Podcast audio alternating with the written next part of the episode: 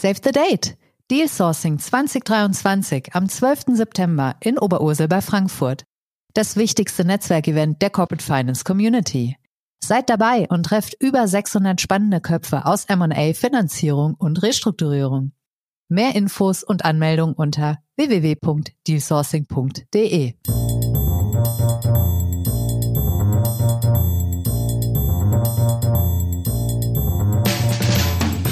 What's up Corporate Finance?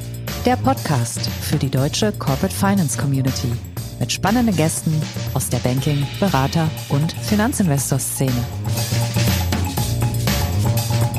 Heute begrüßt euch Bastian Frien.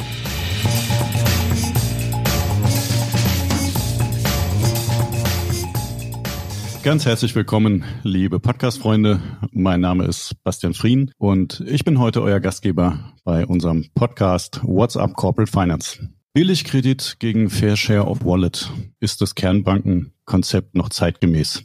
Das ist eine spannende Frage und über die wollen wir uns heute gern unterhalten. Und das mache ich sehr gerne mit zwei ebenso erfahrenen wie meinungsstarken Gesprächspartnern, die ich gern kurz vorstelle. Beide haben, das sollte man nicht verschweigen, eine gemeinsame Vergangenheit. Und zwar waren beide von 2014 bis 2016 in der strukturierten Finanzierung bei der IKB tätig. Dann trennten sich allerdings die Wege und ich fange sehr gern mit der Dame an. Carmen Müller war fünfeinhalb Jahre bei Standard Chartered, zunächst für das Firmenkundengeschäft in der Dachregion, dann später auf europäischer Ebene für den Automobilsektor verantwortlich und seit Sommer letzten Jahres leitet sie den Bereich Large Corporates bei der LBBW. Ich freue mich sehr, dass du da bist, Carmen. Hallo Bastian, ich freue mich auch sehr. Vielen Dank für die Einladung. Sehr gerne. Einen ganz anderen Weg hat mein heutiger Co-Gastgeber Björn Hoffmann eingeschlagen. Er hat noch bis Anfang 2021 die strukturierte Finanzierung bei der IKB geleitet und ist dann als Managing Director in das Debt Advisory gewechselt und zwar zu Hertha und Co. Herzlich willkommen in der Runde, Björn.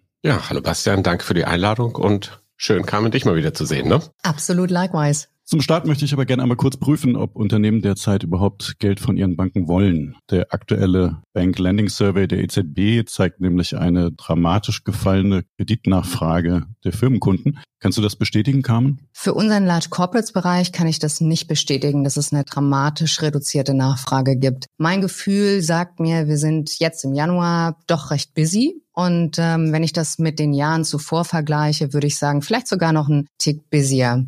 Okay, wie ist dein Blick auf den Markt, Björn, und was beschäftigt euch aktuell mehr? Wachstumsfinanzierung oder Krisenfinanzierung? Also Grundsätzlich ist, glaube ich, immer das Thema Refinanzierung bei dem, bei dem Corporate-Segment ähm, und gerade auch im Mittelstandssegment das, das äh, überwiegende Brot- und Buttergeschäft bei uns. Ja. Wenn du fragst, Krisen sehe ich nicht. Wir haben mehrere Mittelständler, die an größeren Investitionsvorhaben basteln, die aber ein Stück weit wieder jetzt mit der Zinsentwicklung zurück am Reißbrett sind. Rechnet sich das alles noch? Was muss man für Annahmen treffen? Und, und, und. Also da geht im Augenblick viel, viel Energie rein, um überhaupt hier einen bankable Case auf Unternehmensseite zu erarbeiten. Das begleiten wir und sind da aber optimistisch, dass vielleicht das, das Umfeld sich da stabilisiert, die Zinsen womöglich auch ein Stück wieder nach unten kommen. Ja, wenn man sich die Zinskurve anguckt und dann würde ich sagen, äh, haben wir da eine Mischung aus Refi plus auch Investitionsfinanzierungsvorhaben. Ja. Okay, das klingt ja alles mal etwas äh, optimistischer als das, was die EZB von den Banken erfahren hat. Behalten wir im Auge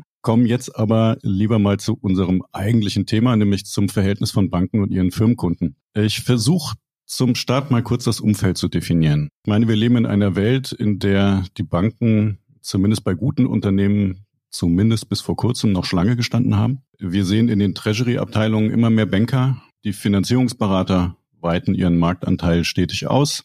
Und mit den Debt Funds und auch sehr liquiden institutionellen Investoren am Kapitalmarkt sind sehr potente Fremdkapitalalternativen zu den Banken entstanden. Außerdem, das wissen wir, glaube ich, alle, kämpfen wir aktuell mit multiplen Krisen, die sich zwar realwirtschaftlich noch erstaunlich wenig ausgewirkt haben, aber zumindest ja doch für viel Unsicherheit sorgen und den Anleihemarkt ja auch schon mal komplett dicht gemacht haben, sodass die Großkonzerne, die Mittelständler äh, wenigstens zum Teil aus dem Schuldschein vertrieben haben. All das hat möglicherweise Auswirkungen auf die Kernbankbeziehungen. Beginnen möchte ich aber mit einer Beobachtung, und zwar mit einer, die mich seit etlichen äh, Jahren umtreibt. Und da hätte ich gern deine Einschätzung, Carmen. Wenn Unternehmen institutionelle Investoren überzeugen wollen, dann gehen sie auf Roadshows und dann werben sie um diese Investoren wie um Kunden. Die Banken werden dagegen eher, nach meiner Wahrnehmung, als Lieferanten wahrgenommen und mitunter auch so behandelt. Warum ist das so? Das kann ich nicht so bestätigen und ich würde die Wahrnehmung auch nicht in Lieferant und Kunde unterscheiden wollen. Ich glaube, wenn ich bei uns in der LBBW auf die Kundenbeziehungen gucke, dann sind die charakterisiert durch langjährige, jahrzehntelange, vertrauensvolle, partnerschaftliche Beziehungen. Und so eine Beziehung, die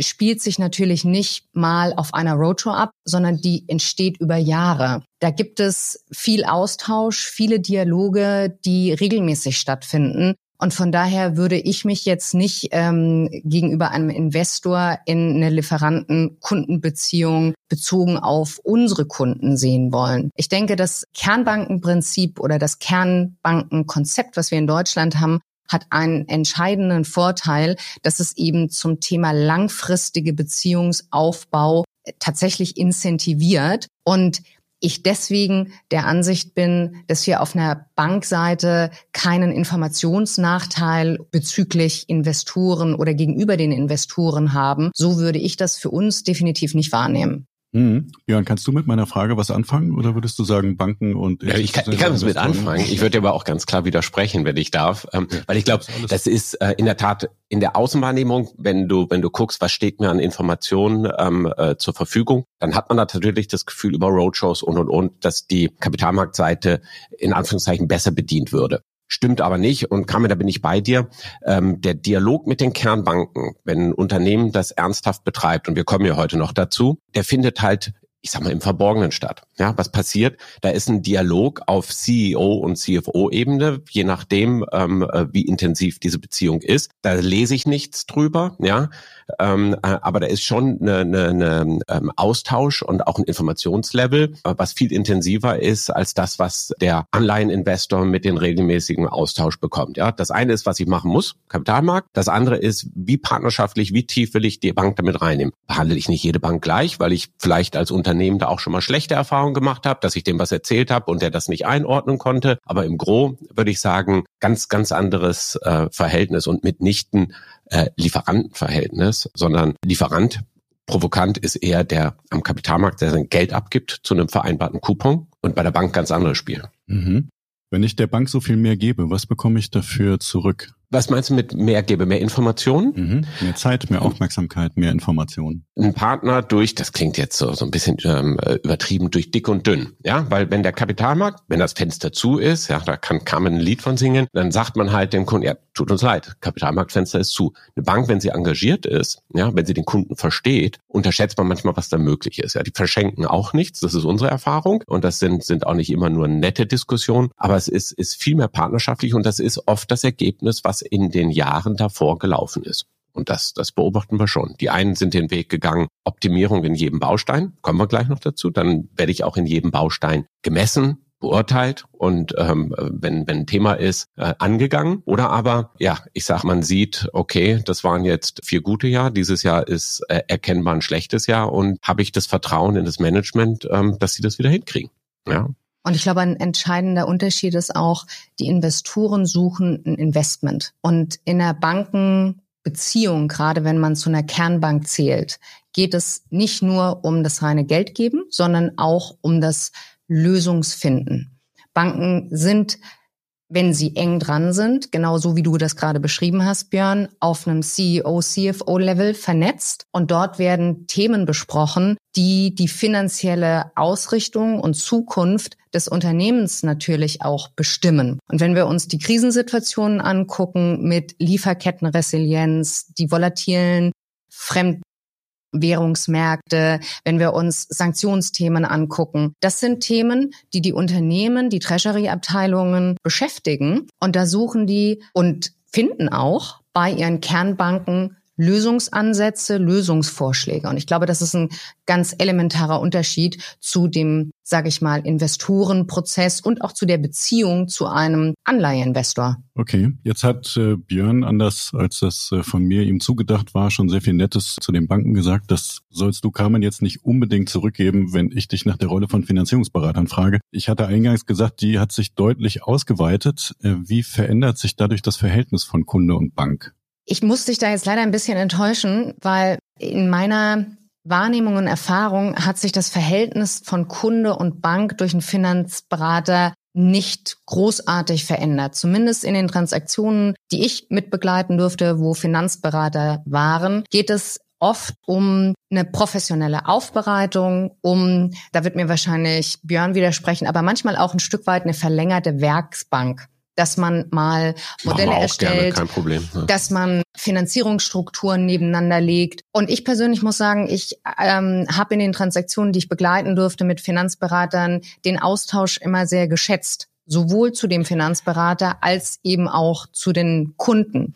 Ich habe da keine schlechten Erfahrungen gemacht und ähm, würde sagen, es hängt immer auch davon ab, wie man als Bank im Vorfeld sowieso schon eine Beziehung zu den Kunden hatte.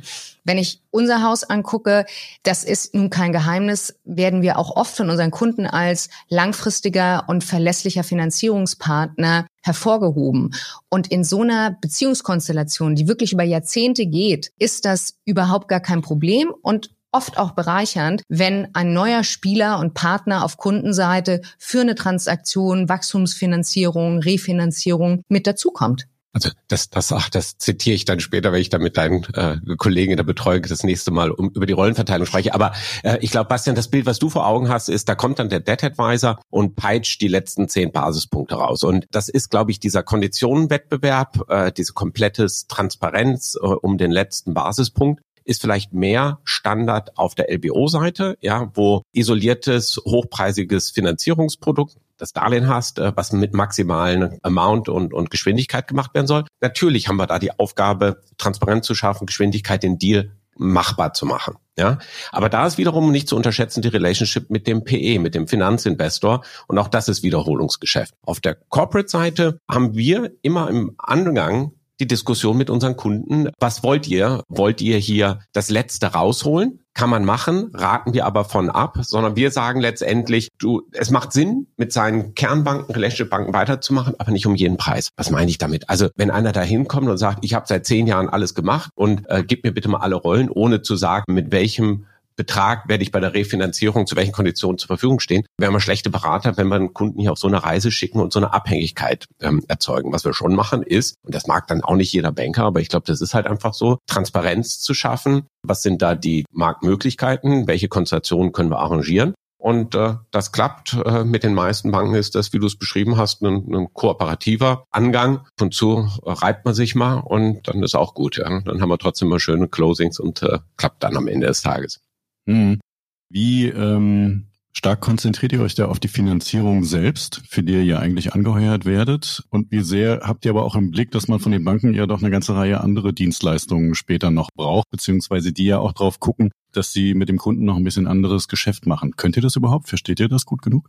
Doch, also das nehmen wir für uns in Anspruch, dass wir das verstehen. Also was wir machen, bevor wir überhaupt rausgehen, bevor wir mit dem Kunden durchgehen, welche Bank würde passen, haben wir erstmal vorab die sogenannte Wallet-Diskussion auch mit dem Kunden. Das war sagen, guck mal, was habt ihr sonst noch überhaupt an Bedarf? Wie deckt er ihn heute? Und legen dann letztendlich mit dem Kunden auch ein Stück weit fest, was wollt ihr in der Bankenansprache zeigen? Ja, weil das ist, äh, ich kann das Blaue vom Himmel versprechen. Ähm, unser Rat ist immer, seid vorsichtig mit dem, was ihr da in den Raum stellt. Es wird in den nächsten Monaten und Jahren abgefragt. Ja, also irgendwann kommt der Zeitpunkt, nach drei Jahren wollte er refinanzieren. Wenn er jetzt alles versprochen habt und jedem, ja, dann gibt es nach zwölf Monaten die ersten langen Gesichter, habt ihr nichts davon. Also das doch machen wir ganz transparent und ermutigen letztendlich auch dann in den One-on-Ones, ähm, wenn das Unternehmen mit den Banken spricht, da, wenn sie sich noch nicht gut kennen, transparent zu sein, was wir brauchen, was brauchen wir nicht als Unternehmen und dann auch ein Stück weit schon, finde ich immer okay, die Spielregeln für dieses Cross-Selling zu definieren. Also ganz klar zu sagen, ich spreche mit meinen Kernbanken, aber ich verschenke nichts. Also kein kein Cross-Sell ohne Leistung, ohne Wettbewerbsfähigkeit. Und ähm, die Banken in, in, in den normalen Konsortien, die wir kennen haben, die lassen sich darauf ein, dass sie halt natürlich noch überzeugen müssen in dem Cross-Sell. Ja, aber bitte schön angesprochen werden. Also was, was ich einen schlechten Stil finde, wenn man zehn Jahre Kernbankenbeziehung hat und dann irgendein Bankenprodukt sich ins Buch legt und dann seinen Hausbanken dann nicht mehr die Chance gibt zum Pitch. Also wenn sie nicht gut sind, fein, dann kann man denen das auch erklären, aber sie nicht anzusprechen, das sehen wir eigentlich nicht. Ja, wir haben das schon in den letzten Jahren immer mal wieder gesehen, Carmen. Also ich habe doch den Eindruck, dass dadurch, dass der Verkäufermarkt oder der Käufermarkt letztens aus Unternehmenssicht so ausgeprägt war, haben schon einige Unternehmen begonnen, Cherrypicking zu betreiben und waren eben diesem äh, Kernbankkonzept nicht mehr so treu verpflichtet. Ist das so? Frage eins, Frage zwei hat sich durch die multiplen Krisen, die ich anfangs angesprochen hatte, daran wieder etwas geändert? Ich glaube, man muss immer unterscheiden, über welche Unternehmensgröße und äh, Bankengröße beziehungsweise Bankenkonsortium man sich natürlich unterhält. Und wenn wir in, in einem Mittelstand mit wenigen Banken unterwegs sind, dann, und das Wallet es eben entsprechend auch hergibt, würde ich mal sagen, ist meine Erfahrung, dass es in der Regel zu einem fair, zu einer fairen Verteilung gab, kam. Was Björn angesprochen hat, ist, glaube ich, essentiell und wichtig, wenn man in neue Beziehungen reingeht oder in neue Transaktionen reingeht, von beiden Seiten die, das, die Erwartungen auch wirklich auszusprechen, transparent zu sein und ähm, ich kann mir schon vorstellen, wenn ich mich jetzt mal auf die Seite meines Kunden setze und man hat zwischen 15 bis zu 40, vielleicht sogar noch mehr Banken zu managen, dass das Kernbankenkonzept vielleicht ab einer gewissen Größe schwierig zu bespielen ist.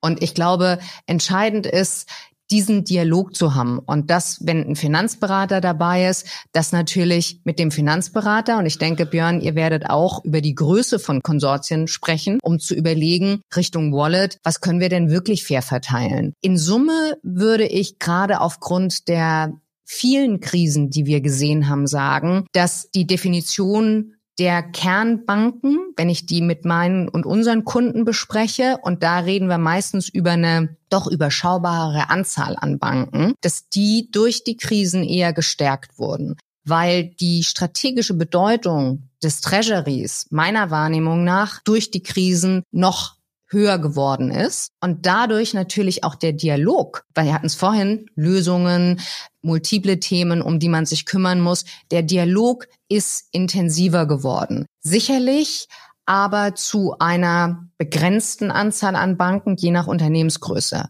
Die ganzen, sage ich jetzt mal 20 Banken, da wird der Treasurer und das Team wenig Zeit haben, alle zu bespielen und alle Themen zu besprechen. Wenn wir die Kernbanken uns in einem engeren Sinne angucken, glaube ich schon, dass das Thema gestärkt aus der Krise rausgekommen ist, weil es um eine Thematik eben, die wir vorher im Hinblick auch auf die Investoren hatten. Es geht am Ende um eine vertrauensvolle Beziehung, die entsteht. Und ähm, da, glaube ich, haben die Krisen eher dazu geführt, dass man enger aneinander gerückt ist.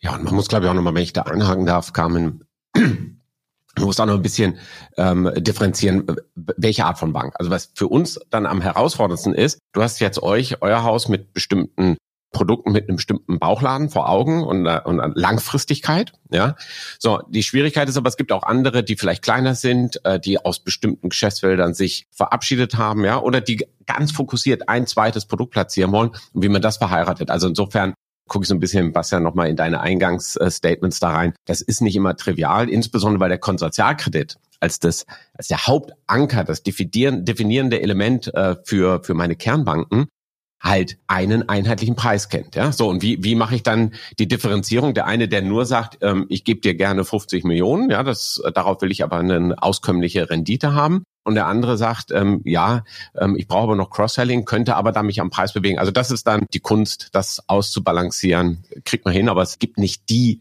acht Banken, die genau das gleiche Offering haben und, und, und so weiter. Da muss man dann schon gucken, wie verheiratet man das. Ne? Wen habe ich denn da aus Beratersicht, Björn, äh, lieber drin im Konsortium? Habe ich da lieber den Vollsortimenter, der im Prinzip alles anbieten kann und davon fünf? Oder habe ich gerne den Nischenanbieter oder vielleicht auch das Haus, das nicht so nachdrücklich beim Thema Cross-Selling unterwegs ist? Auch solche gibt es ja. Wonach wählt man das Idealerweise aus? ein Mix. Idealerweise hast du, äh, jetzt skizzieren wir mal so, so, so ein typisches Acht-Parteien-Konsortium mit äh, sogar noch einer Termloan-Tranche und einer äh, Betriebsmittellinie, die wiederum als äh, Abzweiglinie Ancillary Line genommen werden kann.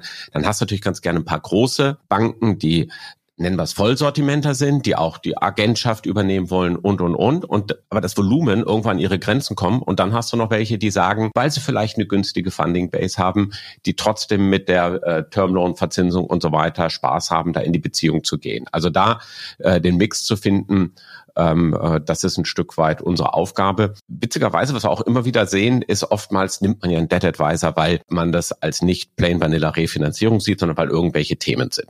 Und immer wieder haben wir Konstellationen, wo dann das Unternehmen sagt so, oh, das war jetzt anstrengend bis zu diesem Punkt mit den Banken. Da sind andere, die wollen rein, können wir die nicht alle rausnehmen und die anderen rein? Selbst wenn die Nachfrage da ist, raten wir fairerweise davon ab. Aber wir sagen, das muss mit Augenmaß sein. Du brauchst die Vollsortimente ein bisschen. Du willst auch äh, nicht die, die heute ganz, ganz laut klopfen, ja, verunsichern, wenn sie dann plötzlich erfahren, ähm, sie kommen alle rein und die anderen gehen alle raus und nach dem Motto, habe ich da was übersehen und, und äh, dann freuen sie sich für eine Sekunde über den Sieg und danach kriegen sie Angst. Ja, also da äh, mit, mit Augenmaß, ähm, äh, das, das klappt schon. Aber ja, wir ähm, gehen auch immer wieder hin und empfehlen konkret, da hat sich was geändert, der passt jetzt vielleicht besser, die mit reinnehmen. Und wenn anderer Forderungen stellt, die wir nicht nachvollziehen können, dann spricht man auch mal die Empfehlung aus, vielleicht ist das nicht mehr äh, der beste beste Partner für den nächsten Schritt. Carmen, du hast ja nun nicht nur einige äh, unterschiedliche, sondern wirklich sehr verschiedene Banken kennengelernt. Wie unterschiedlich wird das Kernbankenkonzept deiner Beobachtung nach gelebt?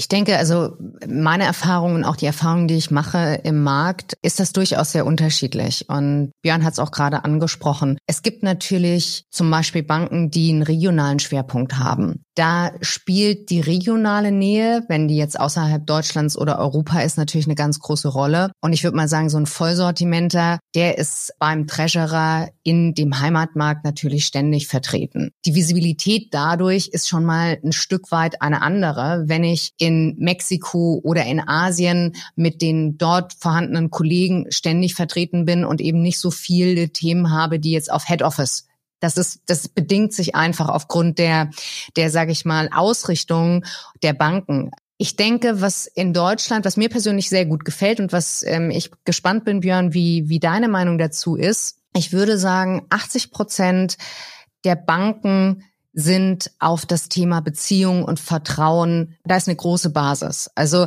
es gibt sicherlich die einen, du hast es gerade auch angesprochen, da gibt's mal einen Austausch in einem Konsortium, da kommt mal eine neue Bank rein. Meine Wahrnehmung aber auch in den ganzen Häusern, in denen ich war, ist, dass auch die Kunden versuchen, doch ein großes Maß an Stabilität in ihrem Konsortium auch zu halten. Also es ist nicht so, dass wenn ich alle fünf oder sieben Jahre oder drei Jahre mal meinen ACF refinanziere oder meinen Termloan refinanziere, dass ich da einmal komplett mixe. Da an den Rändern passiert natürlich eine ganze Menge, weil auch verschiedene Häuser in den Markt rein reinkommen. Ja, das haben wir auch gesehen. Und ich denke, was aber die meisten Banken schon eint, ist, dass es um das Thema Relationship geht. Deswegen ist ja auch der Relationship Manager die zentrale Figur bei den meisten Banken, die das komplette Thema bespielt. Und da geht es eben, um nochmal auf den Punkt zu kommen, Kernbankenprinzip, geht es um Vertrauen und da geht es um Beziehungen. Bei den einen ist es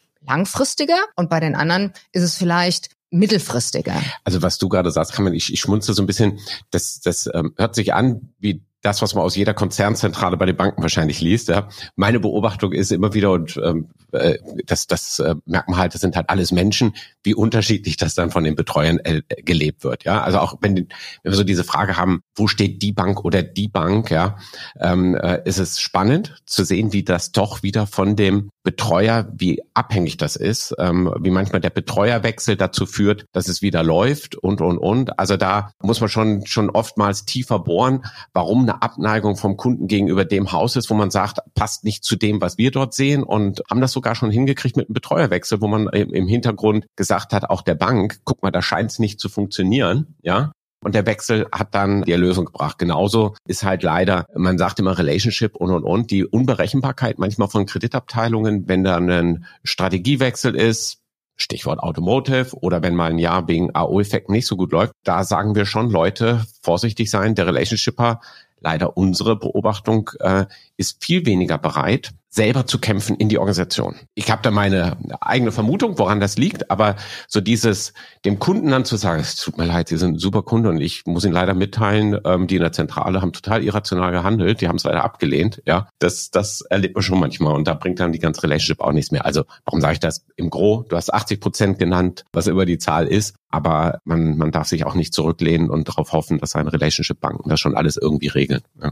Ich glaube, wir sind eigentlich inhaltlich beieinander, weil das Konzept, dass das immer auf Beziehungen, die funktionieren, ausgerichtet ist in unserer Kernbankenlandschaft.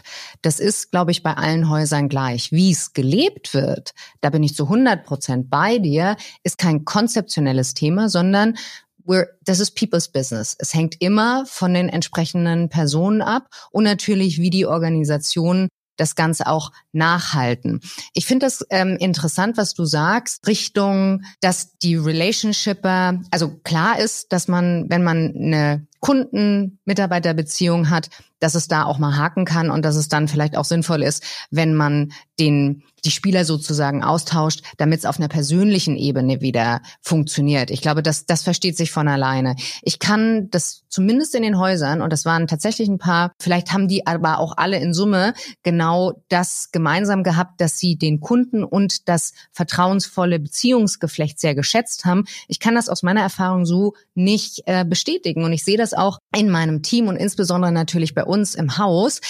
Die Kundenorientierung und die Transparenz und die partnerschaftlichen Verhältnisse, die wir mit unseren Kunden haben, da kommen wir wieder zu dem Thema zurück, was wir vorhin hatten, Erwartungshaltungsmanagement. Da ist die Erwartungshaltung unserer Kunden und meiner Ansicht nach absolut zu Recht, dass wir das ganze Thema transparent steuern. Und in der Corona-Krise zum Beispiel, glaube ich, hat sich sehr deutlich gezeigt, welche Häuser, welche Relationshipper in der Lage waren, in einer wirklich unsicheren Zeit ihre, die Themen der Kunden nach innen auch entsprechend zu verkaufen. Wir kommen aber natürlich an einen Punkt, den Bastian angesprochen hat, dass das Partnerschaftliche auch immer von seitens des Kunden sein muss. Und deswegen ist, glaube ich, schon wichtig, dass wir bei den, und das würde mich interessieren, wenn du die Konsortien anguckst, bei deinen Transaktionen, die du siehst, ist das so, was das Bild, was ich habe?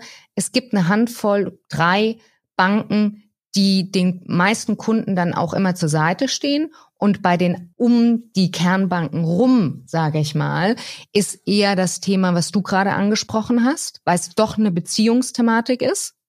Also die, die Bereitschaft zu kämpfen, sorry, da bleibe ich bei, ähm, die hat abgenommen. Ja, da sind wir, und wir kennen uns ja nun schon längere Zeit, behaupte ich mal, dass es früher so war, auch durch die Anreizstrukturen in Banken, dass man gesagt hat, das kann doch nicht sein, dass mein Credit Officer das nicht sieht. Das ist ein tolles Unternehmen und man kämpft und kämpft und schreibt noch ein Memo und eskaliert und geht dann an den Bereichsleiter und sagt, du musst jetzt da mal sprechen, das geht so nicht. Ja, die dieser Kampfesgeist, den sehe ich nicht. Ich sehe vielmehr ein Harmoniebedürfnis bei dem Betreuer, der sagt, boah, hab keine Lust heute Nachmittag in der Kantine meinen meinen äh, Credit Officer da zu sehen, nachdem ich mich da vorher mit dem angegiftet habe. Ja, dann sage ich es halt lieber dem dem Kunden. Also da gibt's noch so so ein paar, die glaube ich da einfach Spaß haben am Kunden und für den was wollen. Per se sehe ich da so ein bisschen äh, einen Grund, warum die Kunden da auch reinhören müssen, wie tief ist der in seiner Organisation vernetzt und vielleicht auch mal hier und da zum Beispiel dann den Kontakt mit dir suchen sollten, wenn sie selbst den Betreuer da schon viele Jahre kennen und sagen, da habe ich gehört, da gibt es eine Frau Müller, die äh, ist da jetzt äh, bei Ihnen da neu für das Large Cap Segment verantwortlich. Lassen Sie mich doch mal die kennenlernen, bevor es Probleme gibt. Ja.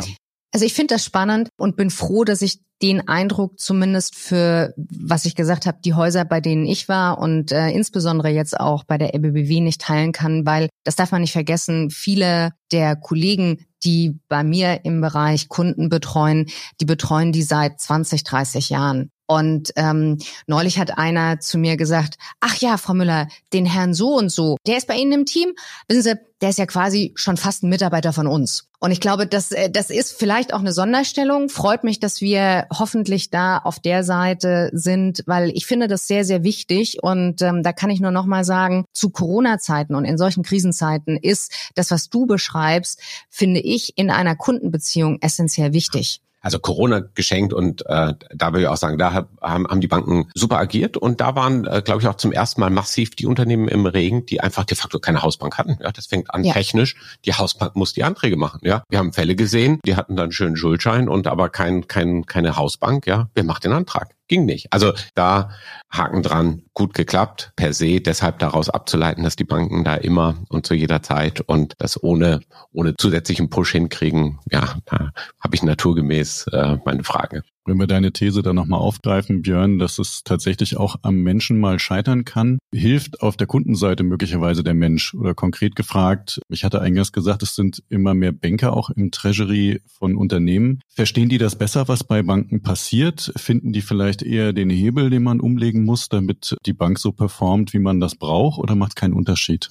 Das würde ich sagen, sowohl als auch. Hängt von den Menschen ab, ja. Also der eine kommt mit einer Bankenerfahrung und denkt, es muss so und so laufen, weil er da einen, einen Ausschnitt mal gesehen hat, ja. Kann aber auch schädlich sein, wenn irgendwo so das Gefühl ist, ähm, äh, dass der Betreuer da nicht das Gefühl hat, er kann hier richtig äh, seine äh, Fähigkeiten darlegen oder so und wird gleich eingebremst. Also nö, kann ich, kann ich so nicht sagen. Vielmehr ist es, glaube ich, so dieses Gespür auf beiden Seiten, was will der andere wir hatten es gesagt, gute und schlechte. Der eine Vertriebler hat eine Vorgabe, er muss mit so und so viel Kunden über das und das sprechen oder ist völlig schmerzfrei und äh, spricht über einen Schuldschein beim Kunden, wo es überhaupt nicht passt. Ja, dann klaut er dem die Zeit, statt mal hinzuhören, äh, was ist denn eigentlich der Bedarf hier.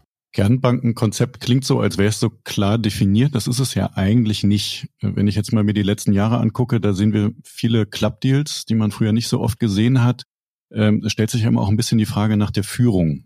Also da würde mich, äh, Carmen, deine Einschätzung interessieren. Braucht eine Kernbankenbeziehung, egal ob sie fünf oder 40 Banken umfasst, ein Haus oder vielleicht auch drei, das die Hosen anhat und gerade wenn es auch schwierig wird, dann den Rest zusammenhält? Oder ist das nicht notwendig? Ich glaube, dass aus Kundensicht das durchaus ein Vorteil ist, wenn man von mir aus ein bis fünf Banken hat und da komme ich auf das Thema, was ihr gerade hattet, nochmal zurück zum Sprechen, wo man als Kunde auch nicht nur auf Betreuerebene vernetzt ist. Das große Thema, was ich sehe, wenn du deine Kernbanken aussuchst, sollte natürlich als Kunde auch sein, dass ich die verschiedenen Ebenen bis zum Vorstand eben auch kenne, Senior Coverage und auch bespielen kann, dass wirklich eine enge Beziehung dabei ist. Und ich denke, das hat eine Signalwirkung, wenn man auf Krisen zusteuert, Richtung Kommunikation. Wenn wir einen Clubdeal uns angucken, zwar sind die Kunden sehr gut da drin, die Banken fair in der Informationspolitik zu versorgen. Aber das, was ich vorhin meinte, mal im Vorfeld zu sondieren, wie gehe ich mit einem bestimmten Thema um. Der Björn hat es angesprochen, wie kommen bestimmte Aussagen bei einer Marktfolge, bei einer Kreditabteilung an. Das muss man natürlich im Vorfeld sich schon mal überlegen. Und ich glaube, da kommt es auch in einem Clubdeal einer geringeren Anzahl an Banken. Da hat man einen Vorteil, wenn man mit denen das schon mal besprochen hat. Und das hat dann eine Signalwirkung natürlich auch, wenn die ihre eigene Einschätzung mit in den Dialog mit reinbringen können.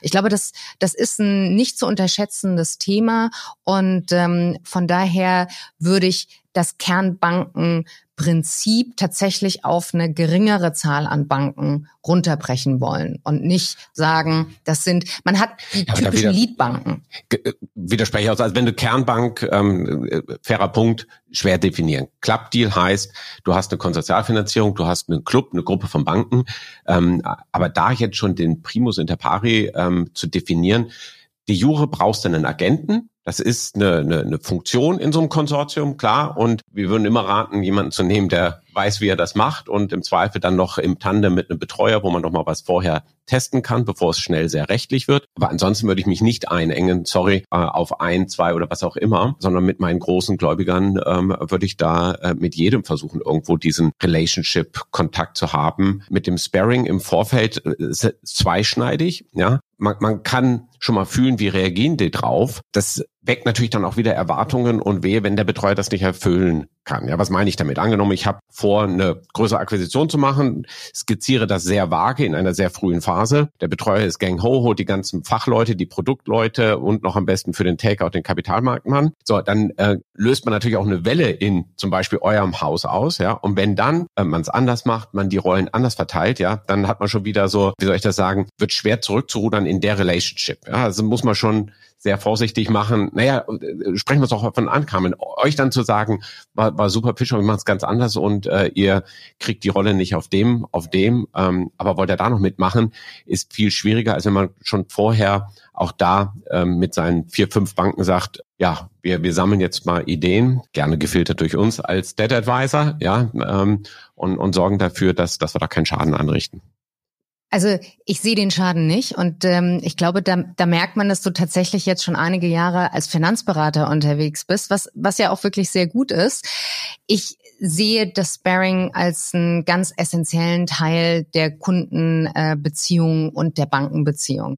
Und ich glaube, es gehört dazu, und das ist ja auch das Partnerschaftliche, dass wir auf Augenhöhe diskutieren. Und wenn ein Kunde eine andere Idee hat oder sich ähm, eine, eine andere Bank etwas mitbringt, ist es ja nicht so, dass der Cross-Sell dann automatisch so verteilt werden muss, sondern da ist ja viel Inhalt dahinter. Und ich glaube, das ist gar kein Thema und gehört auch heutzutage in dem Verhältnis dazu. Wenn man eine neutrale, und ich würde jetzt mal in Anführungszeichen eine neutrale äh, Stelle bemühen möchte, was eine Finanzberatung Beratung darstellen können, gibt's da ja ehrlicherweise auch Eigeninteressen und äh, die muss ein Kunde, wenn er sich dann so beraten lässt, ja ein Stück weit auch immer mit im Blick haben.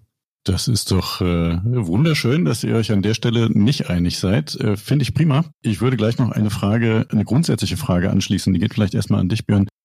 Ist überhaupt die Notwendigkeit für dieses Kernbankenkonzept künftig noch gegeben? Also wir haben in den letzten Jahren eine ganze Menge gesehen und dürfen, glaube ich, für die nächsten Jahre auch noch viel erwarten, beim Stichwort Fintechs, Digitalisierung fange ich mal an, äh, aber auch auf der Beratungsseite. Ich fange mal mit dir an. Äh, Advisory könnte theoretisch, glaube ich, auch einen Schuldschein beraten, ohne dass eine LBBW dann noch eine sehr große Rolle spielt. Bislang ist das nach wie vor Bankendomäne. So, wir sehen, dass das Thema Payments den Banken schon ein Stück weit aus der Hand genommen worden ist. Wir sehen Angebote beim Thema Hedging, beim Thema FX. Wir sehen auch in der Finanzierung natürlich mit den Debt Funds massiven Wettbewerb. Also braucht es das Kernbankenkonzept in der Form, wie wir das alle seit 20 Jahren kennen, künftig überhaupt noch? Also Kernbank wie vor 20 Jahren, ich gehe zu meinem Betreuer und der sorgt für alles und der sagt mir dann, was ich wo zu machen habe, äh, glaube ich, sind wir uns einig, das ist tot. Das Fragmentieren der ganzen Bausteine, wie weit das noch getrieben wird, schwer zu sagen. Ja, ich, ich nehme mal alleine jetzt das ganze Thema Steps Factoring, ja, dass wir jetzt da Plattformen haben, was, was früher aus einer Hand war und, und, und, ja. Äh, also da tut sich was, aber ich glaube, ja, es braucht, wenn es nicht Kernbank, sondern stabile Finanzierungspartner, weil das Unternehmen, solange es Kredit aufnehmen will, ja, muss es schon sehr, sehr stark sein von der Bonität, wenn es egal ist, wen ich durch wen ersetze, ja. Oder muss halt so schnell an dem Kapitalmarkt dann den nächsten Bond sehr früh refinanzieren, damit diese eingangs erwähnten Fenster, damit die sich nicht schließen. Also ich brauche eine Basis. Ich brauche jemanden, der seine Bilanz noch zur Verfügung stellt. Ich glaube, die Banken werden sich nicht mehr so einlullen lassen mit dem mach mal billig, billig, billig und da kommt vielleicht Cross-Selling, muss man halt dann eine rationale Diskussion haben. Man muss sagen, wenn ich dir Kredit gebe, kalkulatorisch muss der sich so und so rechnen. Und wer als Bank keine Lust mehr hat, dann Kredit zu vergeben, sondern will dann im Wettbewerb mit Fintechs auf einzelnen Bausteinen dann nur noch dort sein Geschäft machen, dann sehe ich fairerweise aber auch nicht mehr die Notwendigkeit, warum das Unternehmen dann mit der Bank weitermachen soll. Also auf gut Deutsch Spaß am Kredit muss er dann schon noch haben. Also ich sehe das Kernbankenkonzept, so wie du es beschrieben hast, dass der Betreuer über bestimmte Produkte Kenntnis hat, dass das quasi, wenn ich dich richtig verstanden habe, so ein Stück weit auch tot ist. Ich sehe das tatsächlich nicht. Und ich glaube, am Ende müssen sich die Unternehmen fragen und dem Wettbewerb stellen wir uns als Banken sehr, sehr gerne, wie wichtig auch ein Verständnis des Geschäftsmodells ist, der Ziele, der Unternehmen und das, was ich vorhin angesprochen habe, die strategischen Fragestellungen. Weil wenn wir nur aufs Transaktionale gucken, dann gibt's eine Digitalisierungsdisruption und die macht natürlich vor den Banken nicht halt und das ist auch richtig so. Dinge werden effizienter. Aber meine Wahrnehmung, und das erschließt sich über die kleinen Unternehmen, über den Mittelstand, aber auch über die großen Multinationals, die Bedürfnisse der Unternehmen nach Finanzierungslösungen, die sind glaube ich, nicht weniger geworden, sondern eher gestiegen. Und was uns die Kunden sagen, was mich wirklich sehr freut, ist, dass dieses tiefe Verständnis für deren Themen eine ganz große Rolle auch in der Auswahl der Banken findet. Und deswegen glaube ich, wird es immer, auch über die nächsten Jahre, genau deswegen das Thema Kernbankenkonzept geben, weil es wesentlich ist, dass man seine Kunden kennt. Wer natürlich den Luxus hat zu sagen, und die gibt es auch. Ich brauche überhaupt keine Finanzierung und ich habe Anlagethemen, ich habe Digitalisierungsthemen. Da wird's vielleicht ein Stück weit anders sein und die können natürlich so ein Bankenkonsortium auch anders bespielen, beziehungsweise in the first place haben die wahrscheinlich gar keins. Ich glaube, ich hätte Freude daran, mit euch noch ziemlich lange zu sprechen. Meine Aufgabe ist leider ein bisschen auch die Uhr im Auge zu behalten und darum muss ich dummerweise entscheiden, dass wir jetzt zum Ende kommen. Ja, das war ein sehr spannendes Gespräch. Mir hat sehr gut gefallen, dass ihr uneins wart. Nicht im Grundsatz, dass Kernbanken eine sinnvolle Institution für BAW zumindest sind, aber in vielen einzelnen Facetten. Das finde ich sehr schön. Ich glaube, da gibt es eine ganze Menge zum Diskutieren und zum Nachdenken und ähm, darum sage ich auch im Namen unserer Hörer äh, euch beiden vielen Dank für eure wirklich wertvollen Einschätzungen.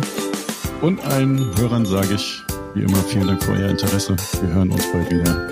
Euer Bastian. Musik What's the Angle und What a Wonderful Day von Shane Ivers. www.silvermansound.com